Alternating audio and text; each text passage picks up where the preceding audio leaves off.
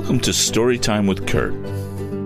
In each episode, I'd like you to sit back, relax, and just chill out while I read Tom Swift and His Airship by Victor Appleton. Previously on Chapter 16 of Tom Swift and His Airship. Well, it looked like they were headed for a thunderstorm, but it turned out to be smoke and there's a giant fire underneath, and they're being sucked into it. Chapter 17 Wanted for Robbery. Choking and gasping for breath, feeling as if they could not stand the intense heat more than a moment longer, the young inventor and his companions looked at each other. Death seemed ready to reach out and grasp them. The mass of heated air was so powerful that it swung and tossed the red cloud about as if it were a wisp of paper. We must do something, cried Mr. Damon, beginning to take off his collar and vest. I'm choking. Lie down in the bottom of the car, suggested Mr. Sharp. The smoke won't trouble you so much there. The eccentric man, too startled now to use any of his blessing expressions, did so. Can't you start the motor? asked Tom frantically as he stuck to his post with his hand on the steering wheel, the elevation le- lever jammed back as far as it would go. I've done my best, answered the balloonist, gasping as he swallowed some smoke. I- am afraid, uh, afraid it's all up to us. We should have steered clear of this from the first. My, how it roars! The crackling and snapping of the flames below them as they fed on the dry wood, which no rain had wet for weeks, was like the rush of some great cataract. Up swirled the dark smoke clouds, growing hotter and hotter all the while as the craft came nearer and nearer to the center of the conflagration. We must rise higher, cried Tom. It's our only chance. Turn on the gas machine full power and fill the container. That'll carry us up. Yes, it's our only hope, muttered Mr. Sharp. We must go up, but the trouble is the gas doesn't generate so fast when there's too much heat. We're bound to have to stay over this fiery pit for some time yet. We're going up a little, spoke Tom hopefully as he glanced at a gauge near him. We're 1,500 feet now, and we were only 12 a hundred, uh, a hundred ago, a while ago. Good. Keep the elevation rudder as it is. I'll see what I can do with the gas, advised the balloonist. It's our only hope. And he hurried into the engine room, which, like the other parts of the cabin, was now murky with choking vapor and soot. Suddenly, the elevation gauge showed that they were falling. The airship was going down. What's the matter? called Mr. Damon from the cabin floor. I don't know, answered Tom, unless the rudder's broken. He peered through the haze.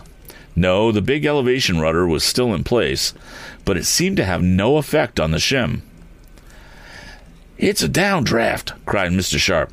We're being sucked down. It won't last but a few seconds. I've been in 'em before. He seemed to have guessed rightly, for the next instant the airship was shooting upward again, and relief came to the aeronauts, though it was not much, for the heat was almost unbearable as they had taken off nearly all their clothing. Lighten ship, sung out Mr. Sharp. Toss over all the things you think we can spare, Tom. Some of the cases of provisions, we can get more if we need 'em. We must rise, and the gas isn't generating fast enough. There was no need for the young inventor at the steering wheel now, for the craft simply could not be guided. It was swirling about, now this way, now that, by the currents of heated air. At times, it would rise a considerable distance, only to be pulled down again, and just before Tom began to toss overboard some boxes of food, it seemed that the end had come, for the craft went down so low that the upward leaping tongues of flame almost reached the lower frame. I'll, I'll help you, gasped Mr. Damon, and while he and Tom tossed from the cabin windows some of their stores, Mr. Sharp was frantically endeavoring to make the gas generate faster.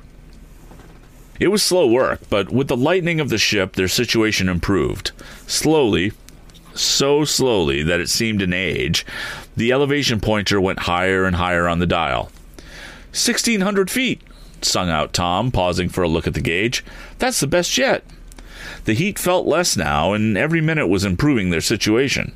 Slowly, the hand moved. The gas was being made in larger quantities now that the heat was less.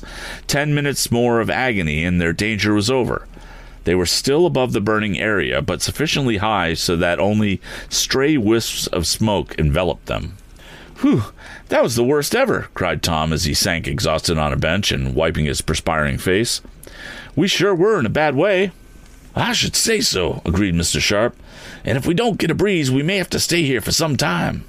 Why can't you get that motor to work yet? asked Mr. Damon. Bless my gators, but I'm all in, as the boys say. I'll have another try at the machine now, replied Mr. Sharp. Probably it'll work now after we're out of danger without the aid of it. His guess proved correct, for in a few minutes, with the aid of Tom, the motor started, the propellers revolved, and the Red Cloud was sent swiftly out of the fire zone. Now, we'd better take account of ourselves, our provisions, and the ship, said Mr. Sharp when they had flown about 20 miles and were much refreshed by the cooler atmosphere. I don't believe the craft is damaged any, except some of the braces may be warped by the heat. As for the provisions, you threw over a lot, didn't you, Tom? Well, I had to. Yes, I guess you did. Well, we'll make a landing. Do you think it might? Do you think it'll be safe? asked Mr. Damon anxiously. We might be fired upon again. Oh, there's no danger of that, but I'll take precautions. I don't want a big crowd around when we come down, so we'll pick out a secluded place and land just at dusk. Then in the morning we can look over the ship and go to the nearest town to, pri- to buy provisions.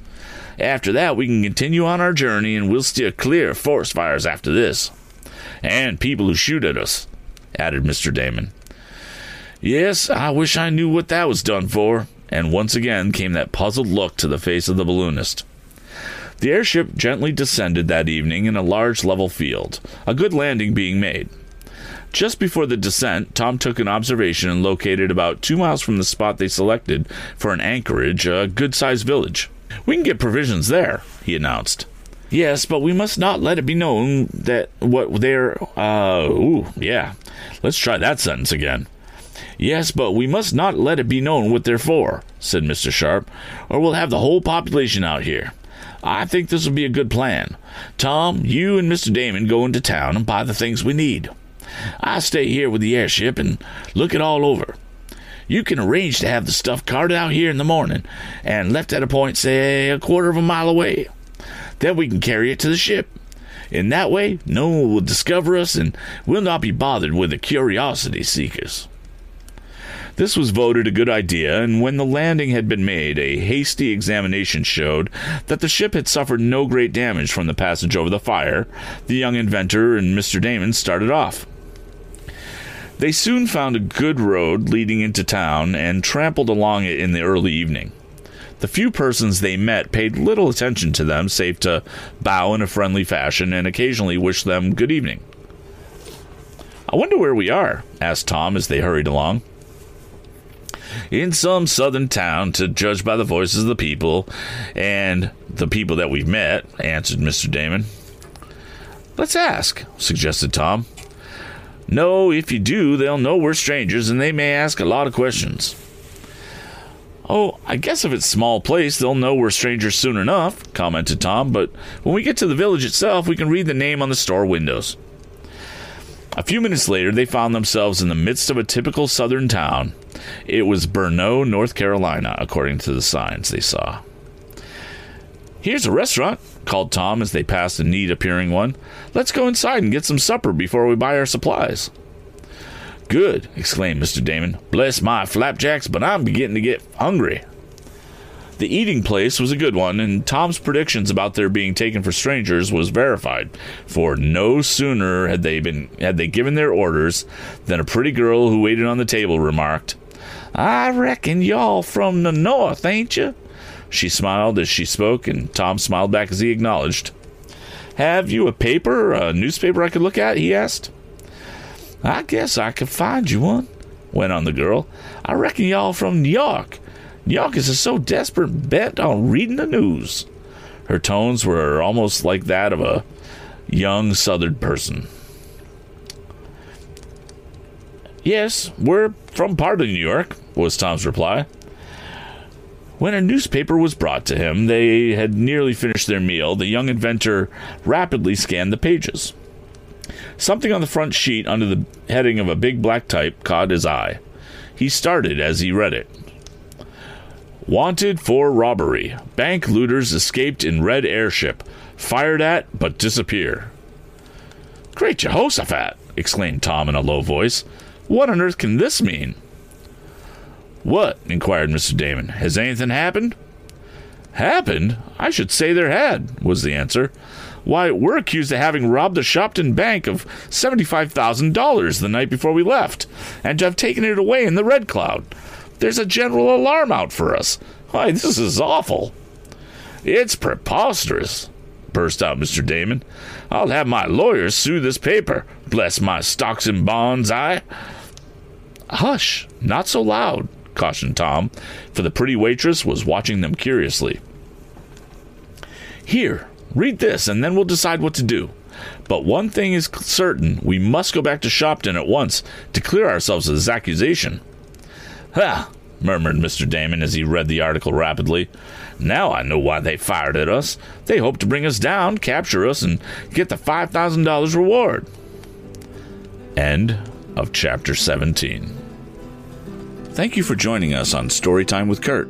If you'd like to subscribe to this podcast, simply go to anchor.fm slash storytime with Kurt or find us on Apple Podcasts, Spotify, or wherever you get your podcasts. Please don't forget to leave us a review and rate us if you like. Be sure to follow me on Twitter at VO by Kurt. If you have any suggestions for future podcasts, feel free to send an email to kurt at storytimewithkurt.com. See you next time.